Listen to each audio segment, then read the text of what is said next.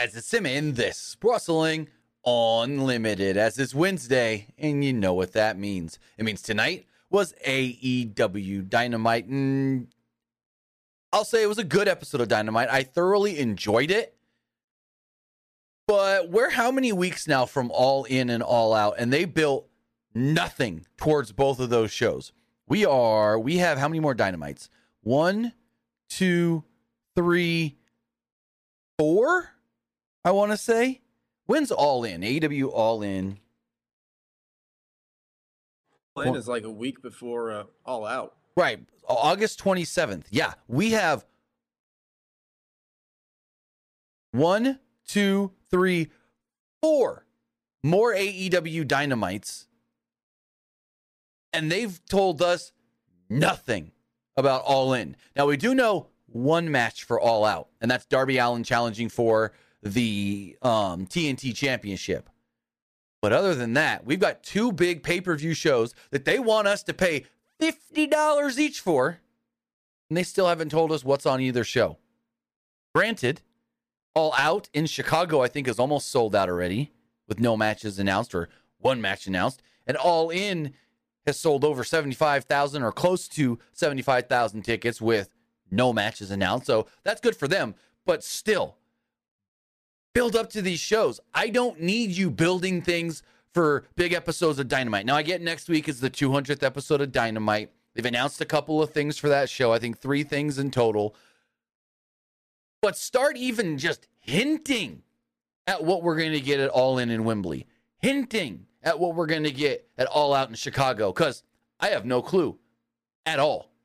Like maybe at All In in Wembley we get um Adam Cole challenging MJF. Maybe.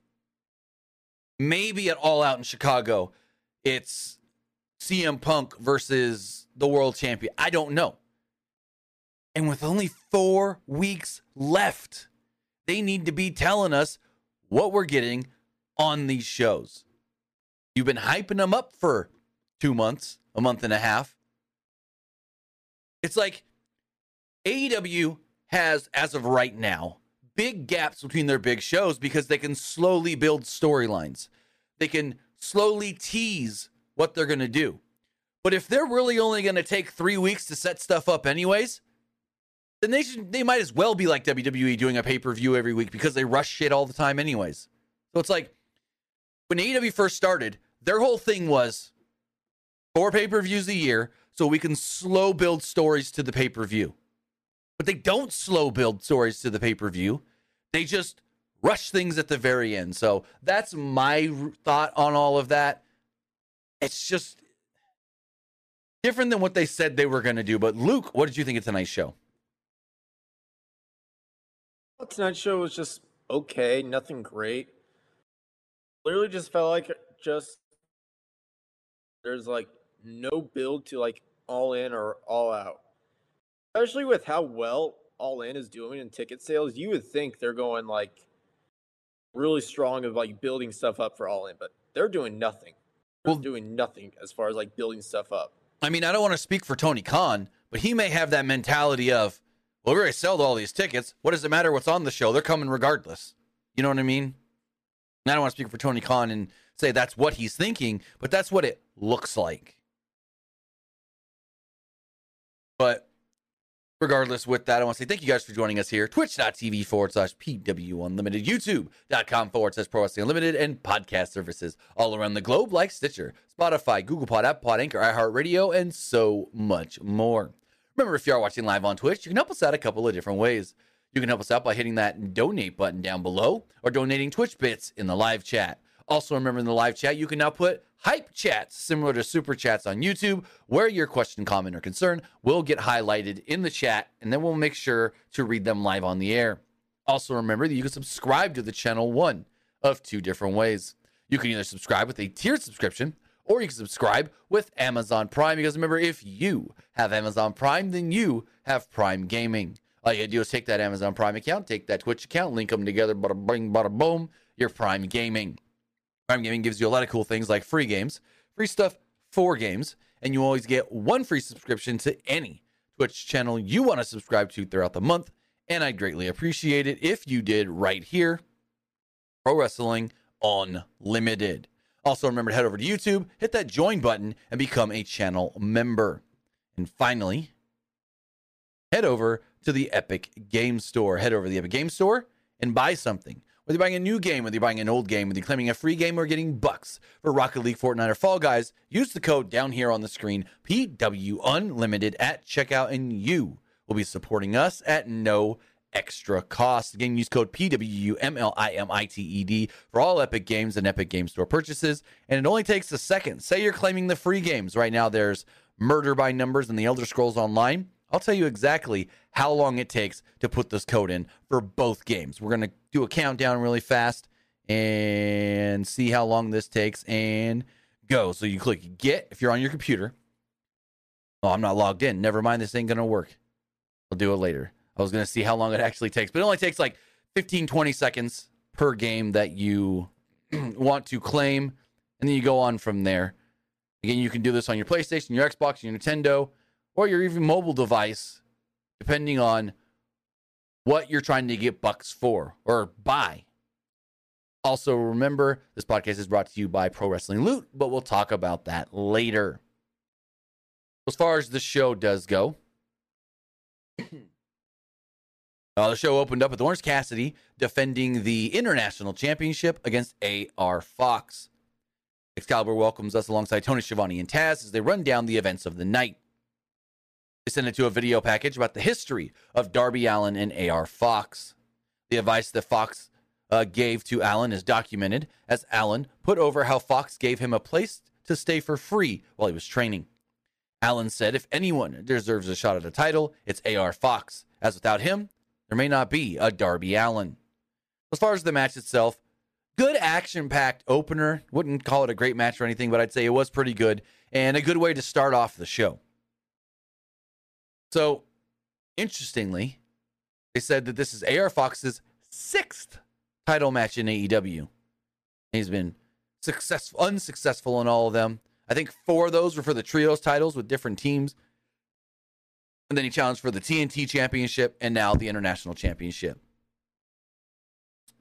Also, this was Orange Cassidy's 27th defense of the title. Fox tried to keep Cassidy grounded early, but Cassidy responded with his hands in his pockets and some mind games and powder, only to eat a quick moonsault to the floor by AR Fox. Back inside the ring, Fox used his speed to hit a roll through suplex, which Cassidy countered into a stun dog millionaire. Fox answered by kicking out of the corner with a leaping cutter and twisting brainbuster for a near fall. Fox then stayed in control for the majority of the commercial break. Cassidy fought out of a, third neck breaker, but Fox by Fox before trading some big boots to the face. Each man blocked cutter attempts before hitting a double neck breaker for the reset. Cassidy went up and over in the corner and repeatedly slammed Fox's head first into the uh, head first into the turnbuckle. Fox then sent Cassidy to the outside and hit a huge moonsault dive and a senton back inside for a close two. Cassidy countered uh, uh, Lo Mein Pain into a dive on the outside and a spinning DDT back in the ring that led to a beach break, but Fox kicked out. Fox then blocked an orange punch, set up Cassidy in the corner for a Lo Mein Pain, and got a near fall off of him. Cassidy then rolled to the apron. Fox was there and hit a rolling a rolling thunder and a DDT back on the inside of the ring. Fox did though miss a 450. He seemed to tweak his ankle, but then he came back later in the show, seemed fine. So I'll just say he's I think he's fine. Uh, Cassidy. This allowed Cassidy to wrench at it, the ankle that is, and then get a mousetrap to pick up the pin or the submission victory. So there we go. Orange Cassidy does win the match. And before we talk about the post match stuff, which is in- very interesting, what do you think of the match itself? The match was really fun. It was a perfect opener match to Mhm. have, and it was to be honest, it was a lot better than what I expected. I thought it was just gonna be a regular match where like Orange Cassidy would retain. Honestly, a fun match. Yeah, And I- because I, really enjoyed it. and I can see where you can think that because in his short time in AEW, we haven't seen much from AR Fox. A lot of his stuff has been in like trios matches and whatnot. So he's been kind of limited in his in ring stuff. And if you haven't seen him outside of AEW, then I could see where you're like, oh, I'm not too sure on AR Fox. This may be good, may not be good. I can see that. Then after the match, Orange Cassidy kind of tries to praise AR Fox by putting sunglasses on him. AR Fox didn't like that. He snapped the uh, sunglasses in half and attacked Orange Cassidy. As AR Fox was leaving, Darby Allin would run down and get in his face saying, Hey, what was that? That was disrespectful. Why would you do that? I put my name on the line for you and you're going to act like that. You're going to treat the man that gave you a title shot like that. And every time AR Fox would try to walk away, Darby would get in his way and be like, No, I want an answer. Why'd you do that? That was disrespectful. Da da da da da da da da. But Fox never gave Darby an answer. After all of that, Cassidy was trying to recover in the ring when, well, Jon Moxley would actually run in and lay out Orange Cassidy with a Death Rider. As Excalibur talked about, Cassidy getting involved at the end of the Claudio um, Pac match at Death Before Dishonor. Basically, if you guys didn't see it, it was Pac and Claudio. Orange Cassidy came down and got involved. He went to go for, I think it was the Orange Punch on Pac. Pac moved. He hit Claudio, and that's just throwing everything into disarray. What did you think of the post match? Honestly, starting to think they might be building towards uh, Jon Moxley being Orange Cassidy's like next challenger for the belt. Good chance. And there's a good chance that Moxley is gonna win that belt, but that might be a little bit of a downgrade for him if that if I'm completely honest. So before this is weird because I didn't. I, I honest. I'll be honest. I only watched half of Death Before Dishonor, and then I had to leave, so I never watched the last th- two or three matches on the show. And so I didn't even know about the whole Orange Cassidy got involved in the world title match and this and that. So when Moxley just attacks Orange Cassidy, I was like, what the hell is this? Why? What's going on? Until eventually um Excalibur explained it and they showed the footage and everything. So it's like cool, they're I don't know. They always said that ROH stuff and AEW stuff is going to be kept separate, but this is intertwining everything. So, yeah. It's cool, I guess. I get it. And, you know, like, go for it. I mean, I get it. Like, Claudio is still like a big part of like AEW, though, even though he's like right. the Ring of Honor World Champion. But what did Tony Khan say when announced that Ring of Honor will be on like Honor Club and stuff? He said he's going to keep Ring Honor stuff separate from AEW stuff, but now it's not the case. He didn't say a hundred percent separate. He just said more than not, ROH stuff will now stay on ROH since they have their own show and this and that. So yeah, I guess that's what you know. The trolls are gonna come and go. Oh, he didn't say fully. He didn't because they've done it before. They've said it to me before. But good opening match. You haven't seen AR Fox before. He did work Lucha Underground. That's where a lot of people know him prior to this. So yeah, we'll see where this all leads to. As this does all play into the main event of the night as well. So they opened the show with some of this and they closed it. Go for it.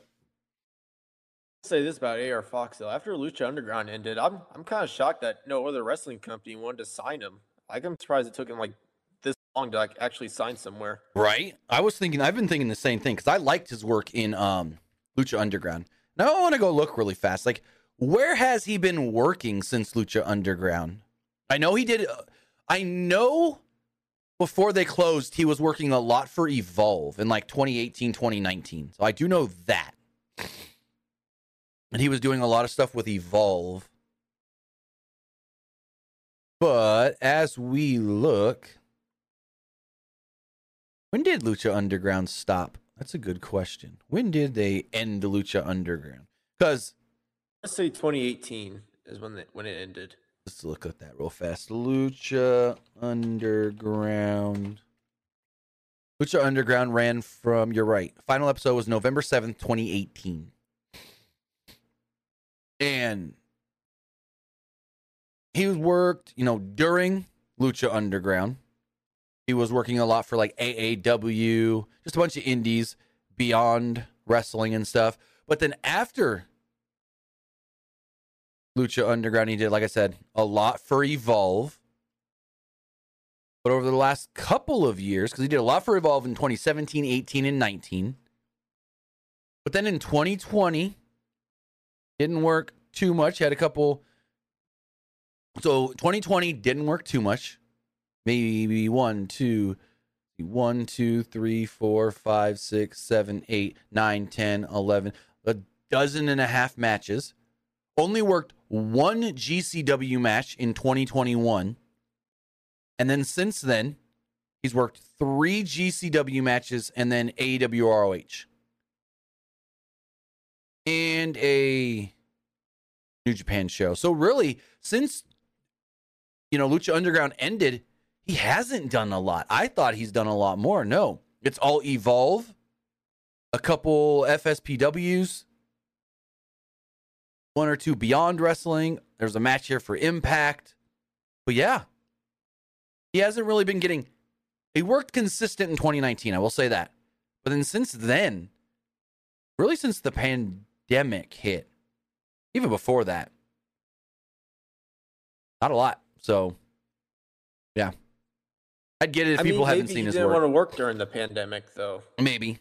But then even after he didn't really didn't come back much until he got signed by AEW with Ring of Honor and stuff. But hey, each their own whatever. So I can see why a lot of people may have not seen him before, you know, his AEW stuff cuz he's been around phew, decade. I think he started in like 2010, 2009, late 2009 maybe. I know when he first started he was doing a lot of CZW or a good amount of CZW. But with Apollo that- Crews said it. go for it. Apollo Crews said in an interview that his first ever opponent was AR Fox. So that's Really? how long AR Fox has been around. Hold on, now I gotta look that up.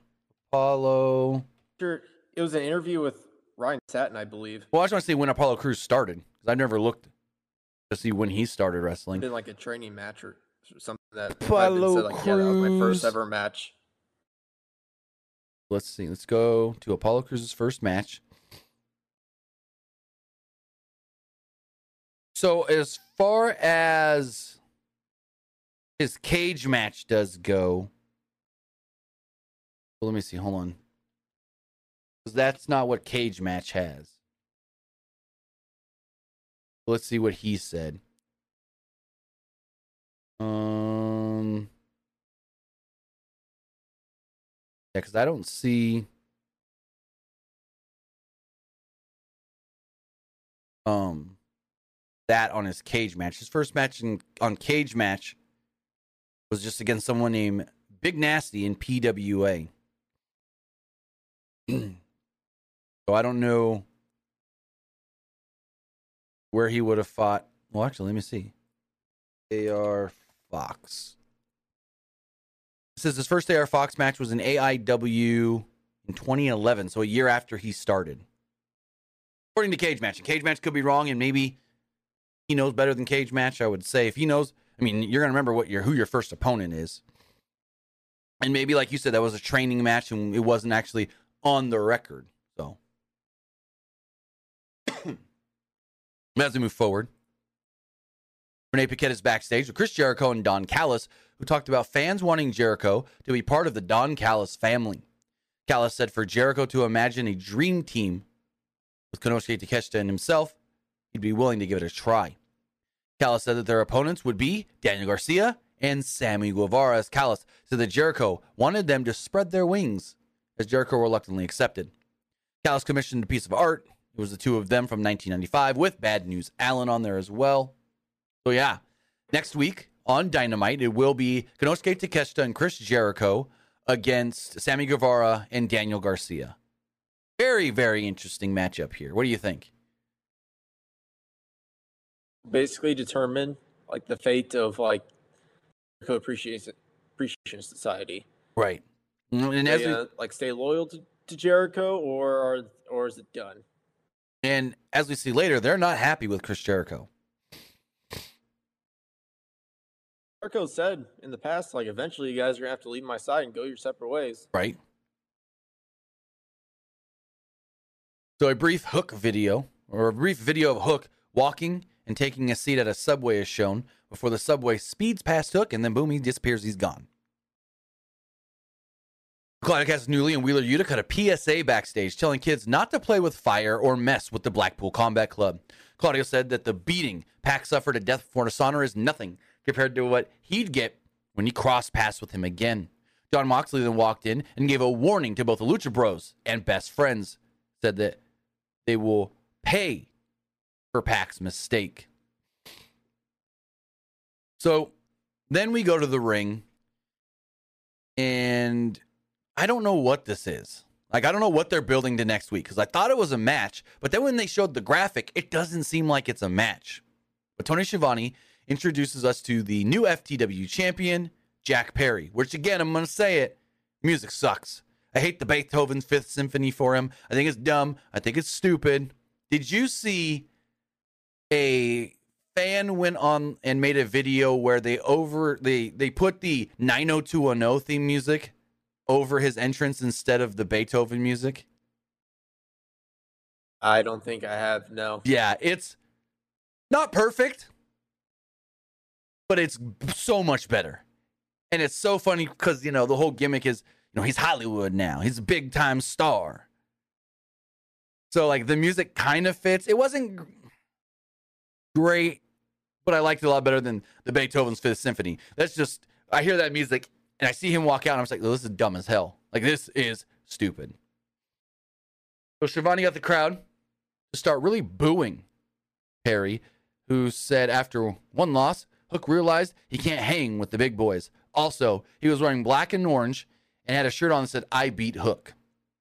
Uh, the FTW title wasn't what Perry was talking about when he said that he would win gold in 2023 and said soon as he puts his hands on the title, it becomes a real deal. Basically saying, hey, fans have always said the FTW title's a joke, but now that I, Jack Perry, have it, it's not a joke anymore. Perry said that he's the best wrestler ever to hold the title and ran down Taz and his friends. This then brought out Jerry Lynn, of all people, who said ECW paved the way for this current generation. Without ECW, there never would have been a Jungle Boy and told Perry to keep running his mouth. Or he's going to get it kicked. Lynn then squared up, and Perry said, I'm not dressed to fight. You want to fight? Give me somebody to fight. And that's when Jerry Lynn made it feel like it was going to be him. And then instead of challenging Lynn to a match now or accepting him fight, he said, I'll, I'll just see you next week. So it seems like they were going to. To me, I thought they were building up to a match. And correct me if I'm wrong. Jerry Lynn hasn't worked a match in like 10 years. I think. Why Jerry Lynn of all people? Like, like so random. I don't know. Jerry Lynn's last match was. Hold on. Jerry Lynn has not worked a match since, according to Cage Match, 2013, March 2013. And so I thought this was building to a match between the two next week on the show, but then I'm going to pull this up on the screen. We get this graphic. Get me boom, which is very weird. Because if it was a match, and I'll I'll pull this up here as well. Actually, let me just do it this way. So if we were getting a match per se, then the graphic would look more like this. Let me do this. So it look more like this, where it's got a name, a name, and it says verses in the middle. But this says Jack Perry face to face Jerry Lynn. So is it not a match? And they're just gonna go face to face? Isn't that what they did tonight? Like, huh? I don't understand what this is next week. Don't, don't get it. This is like confusing. They already went. They already had like a confrontation tonight. Yeah. Why do they have to do it again? Exactly. Unless it's like a sit down interview or something, which. No, they would. It would say you know interview or whatever, but oops. Um. So yeah, I'm confused on what this is. I have no clue. So Renee Paquette's in the back with Britt Baker, asking her reaction to Taya Valkyrie's comments on Collision.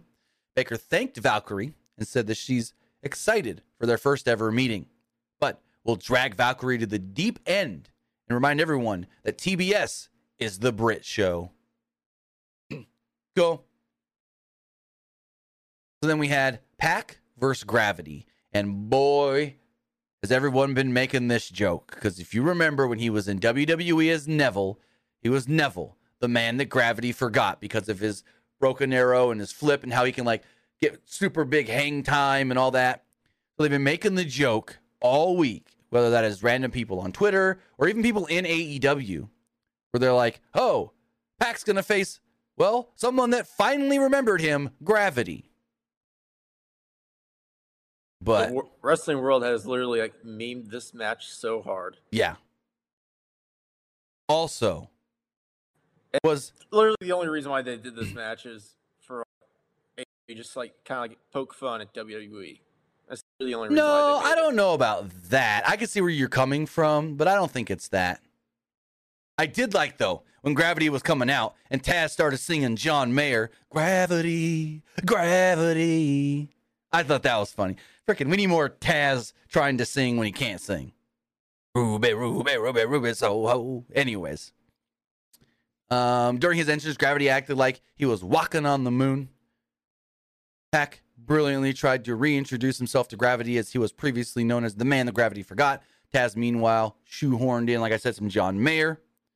And then Gravity used his speed to send Pac to the floor early on and tried to play some mind games, only to eat a drop kick through the ropes by Pac, who stayed in control the entire picture in picture break.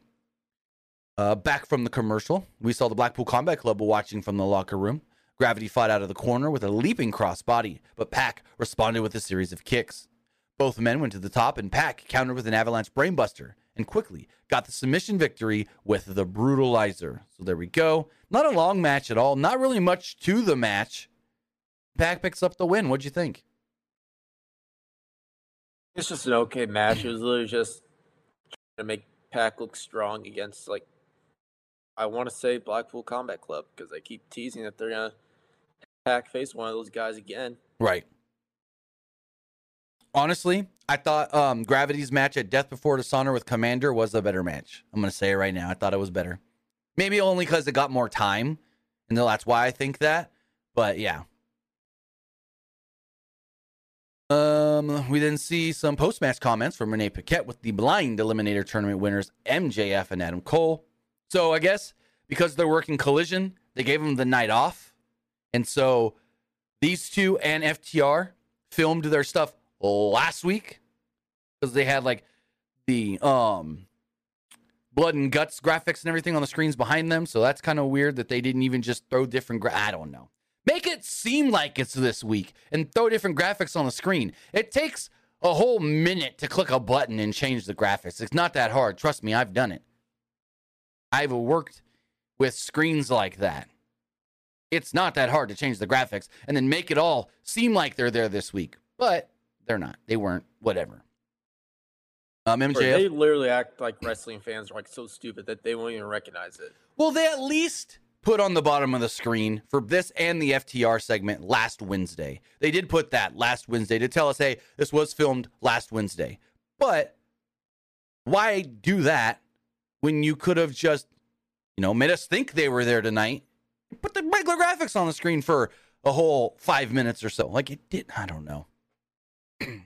Anyways, MJ um, Cole was about to start the promo when MJF cut him off and trash talked both members of FTR, mocking Dax Harwood, constantly cutting the same promos, and MJF saying that MJF will punch him so hard that is in the face that he'll spit out M- M- CM Punk's jockstrap. The only initials that matter aren't FTR, it's MJF.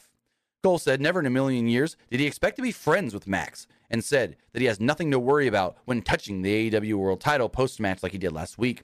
Cole said that MJF is becoming one of his best friends, and MJF said, win, lose, or draw, he wants Cole to know that he's getting a rematch for the world title. So basically, he said it right there hey, I'll give you a shot at this title again. Roderick Strong then stormed in and shoved MJF, saying that Cole, shouldn't trust him. Cole told MJF to leave, as he said that he loves Strong, but he's pushing Cole away because he's showing that, well, maybe Strong doesn't fully trust Cole, trying to tell him what to do and who to trust. So, really, it's just further building up that MJF's going to turn on him. Roddy's going to be right. And then maybe we get Roddy versus MJF before MJF and Cole for the title. I don't know. Any thoughts on this? It's gonna happen. I think MJF and Adam Cole lose to FTR, and Adam Cole is like, "Well, you still owe me a shot. Remember, you said you were gonna give me a title shot." And MJF's gonna be like, "I don't remember that." Uh, I could see that. He's either gonna act like I don't remember that, or like, "Never mind, I'm not gonna give you the title shot." Mhm. They're probably gonna go the route of, "Oh, if you want to face me, you have to go through all these guys," like MJF always does in the past. Maybe, but there's not enough time for that. I mean, yeah, there's four weeks, but I don't know. they like dynamite and collision. True. But how often do MJF and Cole work collision? Is the question. JF's gonna. This will be his second one, I believe. Yes. And, well, yeah. The other one was a pre taped collision, too, on a Thursday. So this is his first actual Saturday. Then we got comments from last week from FTR with Renee, as Wheeler said that he's excited about Collision on Saturday, but feels bad Adam Cole was being dragged into this. And hold on, first off, first off, first off.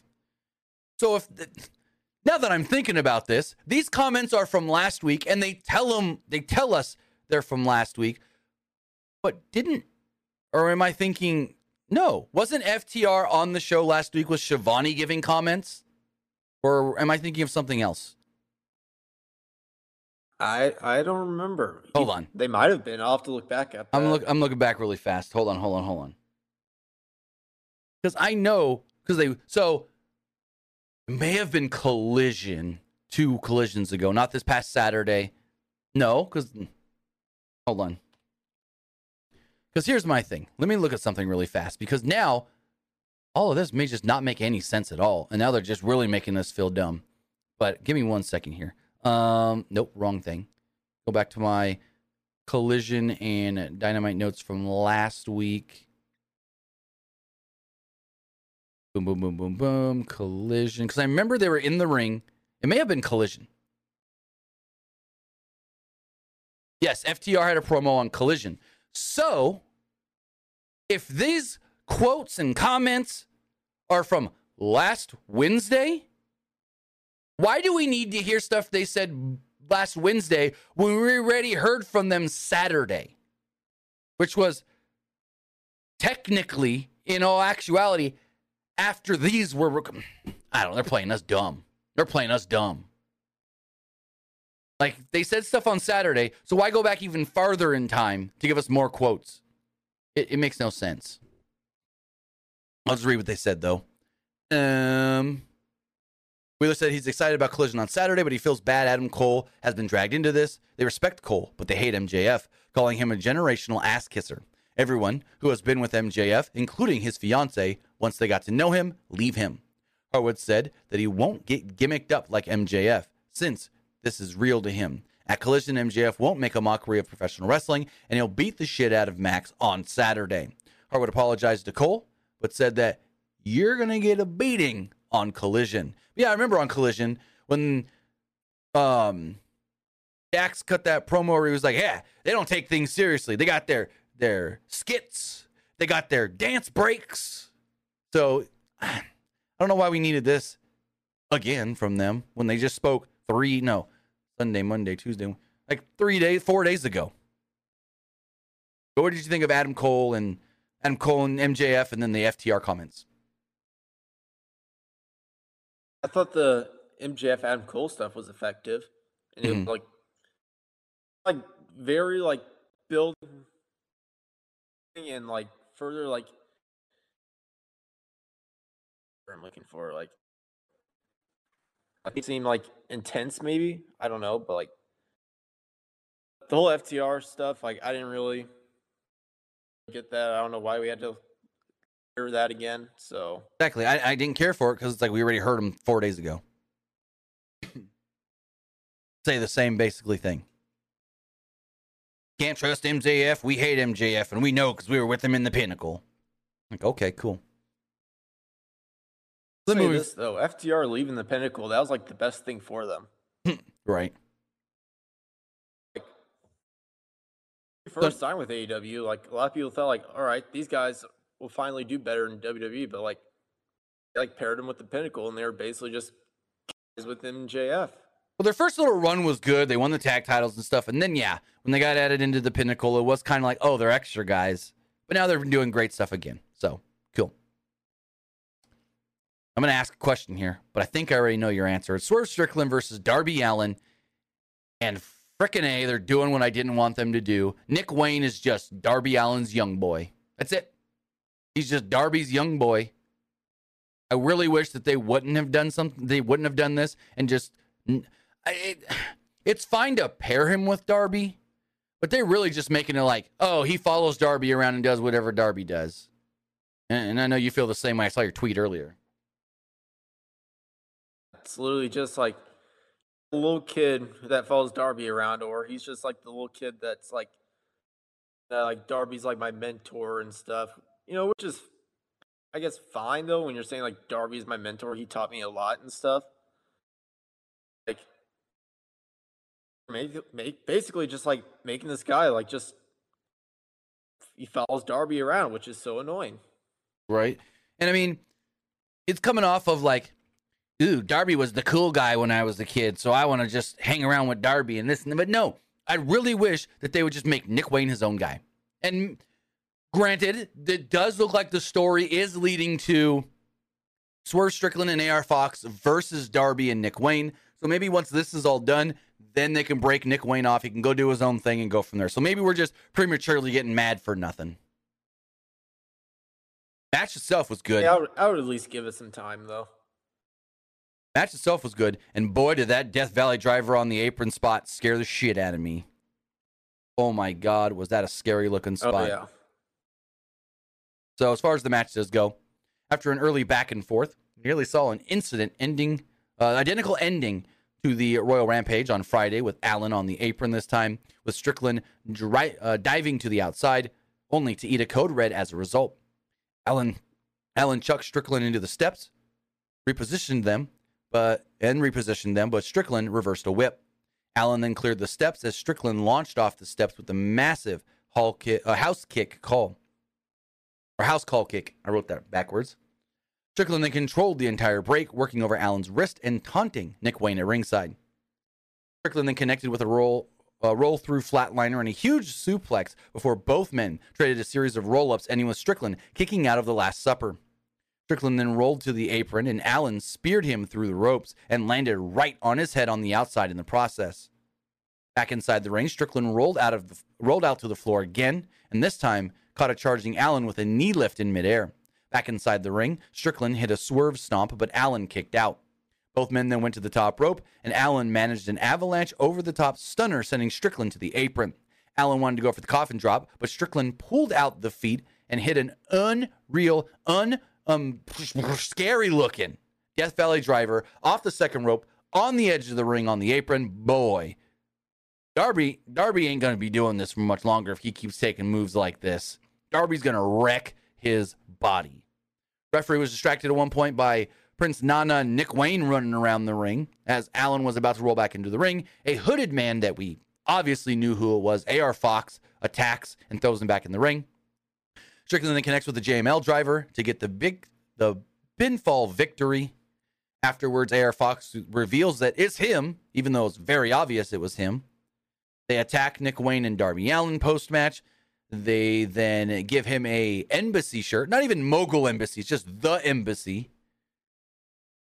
And there we go. AR Fox is now a member of the mogul embassy, and it does look like it's leading to Strickland and Fox against Allin and Wayne. What did you think of the match and the post match? Match was fun, and like the beginning of the show when like AR Fox like basically turned heel on Orange Cassidy, and then they had Jon Moxley attack Orange Cassidy.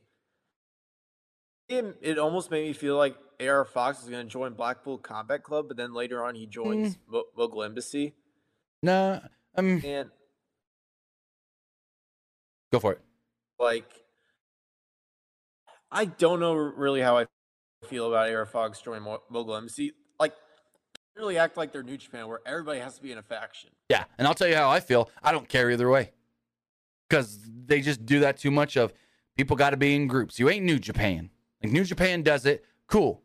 Don't copy New Japan with that. Do your own thing. Not everybody has to be affiliated with somebody else. I don't get it. There's a lot of people that aren't, but there's a lot of groups in AEW. Also, is Big Bill now part of the embassy? Because when they were showing stuff for that Rampage Tag Team Battle Royal, they had Big Bill and um, Brian Cage there, but Prince Nana was standing with them too. So is Big Bill also part of the embassy? They didn't say it, but him and, and Cage are teaming, and they got Prince Nana there. Maybe. I mean, him and Lee Moriarty, I guess, are no longer a thing. So, Well, yeah, the firm is done, dead, Kaputski. The firm's gone. it's like There's no firm. maybe from their standpoint, they're probably like, well, we need to put Big Bill somewhere, so let's just throw him in the embassy. Well, I think because they randomly did like him and Brian Cage being paired together for the blind tournament was random, but fans loved it so much they're like, "Oh, oh, we need to keep these two together." Renee Paquette's backstage with Matt Menard, Angelo Parker, Anna Jay, and a very pregnant Tay Conti. They're waiting for Chris Jericho. So they want to confront him about next week. They walk into the dressing room together, and there's the painting that Dom gave him already hung up. Jericho said, "Forget about that," and asked, "Hey, how's the baby doing?" She said, Baby's fine. But what's going on with you, Chris? Angelo Parker was about to give uh, his comb to Jer- give back his comb to Jericho, but then said, Not quite yet. Anna Jay then said that Jericho is being selfish and said, like, Hager, we can't give you 100% right now. Everybody but Menard left, who told Jericho, figure things out and fast. So, yeah, we're slowly building to the implosion and the, the, the what's the word I'm looking for? The breakup of the JAS. And I do like this. I like the way they're doing it. And it's not just all, oh, we're done with you. No, it's we care about you. We want to be with you. We want this group to last. But if you can't be there for us, why should we be there for you? So now we're going to see where this leads to. So I like that they didn't like quickly break them up or do any of that. It's like, no, we all care about each other but we can't give you 100% if you can't give us 100%. What do you think of this? I thought this was like very effective, and so I'm glad they're like this way, to like, oh, we're done with you, or like we've seen like some groups in the past where they just like, completely just like up in just one night. Mhm. Like, I'm really glad they're doing it this way. Yeah. So like it's it's it's it's like a fa- it's basically like a family. Yes, our dad in Jericho is not, you know, doing what he needs to do for the family, but the family's not going to fully turn on him. We're going to hope that daddy comes back, but if he doesn't, then of course we can't be loyal to dad if he's not loyal to us and this and that. So that's basically what it is. And I like it. I, I actually do. Next up, we did have a Britt Baker versus Taya Valkyrie. Some of this is good. Some of this wasn't good. It was just there. It was okay. And then the finish just comes out of nowhere. Baker worked uh, early on with a headlock, but Valkyrie used her power to gain control with a running corner knee. Uh, with the wrist taped, Valkyrie ripped, uh, ripped off stiff chops and a short arm lariat, but Baker tried to go for the midsection only to sort of fall to a road to Valhalla. It was kind of a weird transition. The crowd booed because they weren't liking this. And the whole spot looked very clunky. Um, at one point, Baker didn't get up enough. So Valkyrie just mounted and dished out some strikes. And I'm like, what the hell's going on here? These two did not seem on the same page. When they returned from a break, the crowd was still booing as Valkyrie was trapped in a Baker cravat and ate a knee strike. Valkyrie then was sent into the corner, stumbled out, and Baker hit a ripcord strike, only for Valkyrie to kick out at one. A forearm battle commenced as both ladies traded kicks, and Valkyrie just dove for a lariat. Baker wanted to go for the Panama Sunrise, but Valkyrie countered into a Northern Lights. But Baker then got in control, tried again, and got the Panama Sunrise for a two. Baker took too long putting on her glove, and Valkyrie hit her with a spear. Wanted to go for the road to Valhalla, but Baker then spun out of it, got the lockjaw on, and then all of a sudden it was just over. She hits gets the lockjaw on, and Taya just immediately taps out and is done. And I'm like, what the what the huh? It's over? That's it? Those wasn't the best of matches at all. And also, I don't know if you saw or noticed, I don't know how you couldn't. As soon as the match ended, the cameras focused right on this sign in the crowd that said, Book the women's division better. I definitely saw that sign. Yeah. What'd you think of the match? Match was just okay. We we've seen better matches, and feeling that they're gonna put Taya with the Outcast because she did kind of tease on Collision that might be joining the Outcasts. I can see that. But I mean, as of right now, Britt's all by herself. I mean, Jamie Hayter hasn't been kept ass. Jamie Hayter hasn't been seen since Double or Nothing. She hasn't even been backstage since Double or Nothing. On the YouTube chat, kept asking, "Is there any update on Jamie Hayter?" Nope. Nothing other than she hasn't been backstage. Like, Nightingale, like, you know, she's doing her own thing as well. So, Mhm. like, it's just all on her own. So as we move forward, we got our main event. It's a triple threat match, triple threat tag team match. It's the Blackpool Combat Clubs, Jon Moxley and Claudio Castagnoli, the best friends Chuck Taylor and Trent Beretta, and the Lucha Bros, Rey Fenix, or as Justin Roberts says, Rey Fenix, and Penta El Zero Miedo. Jam packed, crazy main event match where my notes may not be all that great for the start of this match because they were all just going at it, and it was one of those kind of hard to keep up kind of things. The Lucha Bros and the best friends started fighting before the BCC even got to the ring as the brawl was on. Uh, Taylor and Moxley brawled up the ramp before everyone else joined in on the floor, and Taylor hit a somersault dive off the stage onto the pile of people. Back in the ring, Fenix and Claudio had a nice exchange when Fenix did a massive springboard arm drag only to eat a sexy Chucky knee from Beretta. Moxley then jumped in with a cutter, and Claudio cleaned house with a bunch of uppercuts. Fenix then fell back into a tag from Beretta, who tackled or tackled Fenix for revenge, and then whacked him in the face with a for whacking him in the face with a chair at Death Before Dishonor last Friday. Beretta then missed a knee on Claudio, but did the Saito suplex before trying a dive, only to eat an uppercut. And there we go. Moxley then tagged in and destroyed Trent with a King Kong lariat as we go to the commercial break. Beretta fought out of the corner with a missile dropkick on Claudio, tagging in Chuck Taylor, who dropped Moxley with some soul food. Moxley then tried turning the tables, but ate a jumping knee and a German suplex by Taylor. Penta made the blind tag on Moxley and fired off with some sling blades and a backstabber on Taylor. All six men then started slugging it out in the middle of the ring until best friends just decided to hug and give the people what they wanted. Moxley and Claudio then were sent to the outside, and the Lucha Bros, Bros were planted with dueling pile drivers by the best friends. Lucha Bros then gained control with super kicks and submission attempts as Penta snapped back on the arm of Beretta before hitting a Meteora. Or no, a Maiden Penta. I wrote that wrong. Claudio and Moxley then broke things up, beating down the best friends with anvil elbows, stomps, and a power bomb by Claudio to Taylor. Claudio then wanted a Ricola bomb, but Orange Cassidy's music would hit and everyone kind of just froze. Orange started walking down the ramp. Wheeler Yuta ran after him. Orange Cassidy knocks him out. Cassidy then slugged it out with Moxley on the ramp as Beretta dropped Claudio with a crunchy. But told Claudio, but was told Claudio's not the legal man, so you can't pin him. Lucha Bros then jumped in, laid out Trent, hit him with the Fear Factor, and Penta picked up the victory. Lucha Bros get the win. Before we get to the the post match and stuff, and the match announced for next week, what do you think of the match itself? I mean, it was decent. Like it was a good match. I'm not gonna say it was a great match, but it was a good match. A lot of run-ins and outside interference on this show. I will say that. Absolutely. A lot of brawling. Post match, like Go they really focus too much on like outside brawling and like the mm. stuff after the match to like the match itself. Right, because like in the opening match, that match with AR Fox and Orange Cassidy, good match. Match didn't even matter. Match didn't matter. It was all about the post match with Darby and AR Fox, and then Claudia or no Moxley and Orange Cassidy. Like We didn't even need the match. We just needed the post match. That's what counts. That's what matters.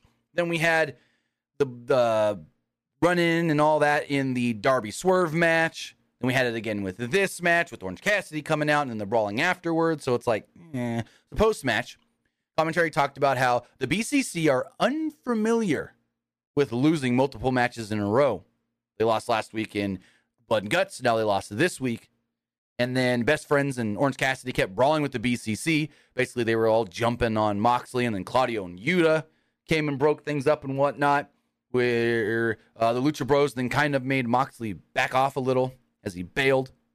Everyone was a lot of stuff going on. I couldn't really keep up with it. And then all of a sudden, we kind of hear Excalibur going, oh, I'm getting word from Tony Khan. A big match is being made next week for Dynamite, episode 200. It is an anything goes three way match. We will see Jon Moxley, Trent Beretta, and Penta El Zero Miedo.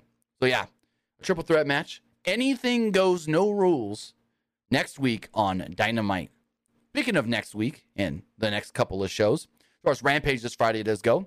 Hikaru will be taking on Nyla Rose in a tag team battle royal to figure out who may be the next contenders for the tag team championships. It's Jay Lethal and Satnam Singh, Big Bill and Brian Cage, Ethan Page and Brothers A, the Hardy Boys, Butcher and the Blade, Matt Menard and Angelo Parker, Luther and Serpentico, Christopher Daniels and Matt Sydal. Winner will receive an AEW tag team title shot.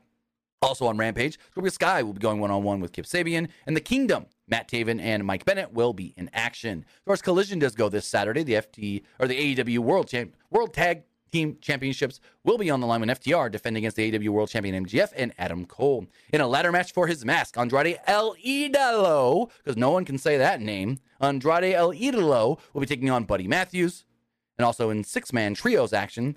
El Hijo del Vikingo will team up with Action Andretti and Darius Martin to take on Juice Robinson and the Guns. Next week on Dynamite, episode 200, Jack Perry will go face to face with Jerry Lynn. Chris Jericho will team with Konosuke Takeshita against Sammy Guevara and Daniel Garcia. And in an Anything Goes three way, it's Jon Moxley, Trent Beretta, and Penta El Zero Miedo.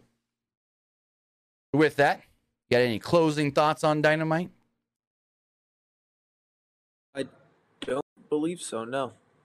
Let's refresh the polls because you know what we thought of the show. We thought we we we over this way. Now it's time to hear what you guys thought. So let's refresh all these polls really fast and see gauge the audience, I guess you can say. Also, before we do that, the show is brought to you by Pro Wrestling Loot. So we'll talk about that while I refresh everything. This podcast is brought to you by Pro Wrestling Loot for the fan and all of us. Pro Wrestling Loot is a curated box of pro wrestling merchandise sent to you every single month at one low cost. Each month, you're going to get a t shirt, autographs, posters, art, and collectibles. This past month, they sent us the CMLL Welterweight Championship. For our listeners right here, use code PW Unlimited at checkout and you will get 20% off your next purchase. Again, head over to ProWrestlingLoot.com and use code PWUNLIMITED at checkout to get 20% off your next order. So, with that, as far as the polls do go, Twitch poll 100% liked the show. Good to see. As far as the Twitter poll does go, or the X poll, whatever we're calling these now, 44% liked the show. 36% thought it was just all right, and 19% did not like it. I think that's the closest I liked it, and it was just all right we've seen in a very long time on any of these polls, but specifically Dynamite. As far as the YouTube community poll does go, 60% liked the show, 27% thought it was just all right, and 13% did not like it. Some of the comments, 7 out of 10, where it says, We got pay per view coming and still no matches set. Yeah, I know. It says, Hardys take the titles from FTR, calling it now. Good matches, no story, very unimportant show. I could see where you can think that. And this person says it was a very sloppy episode.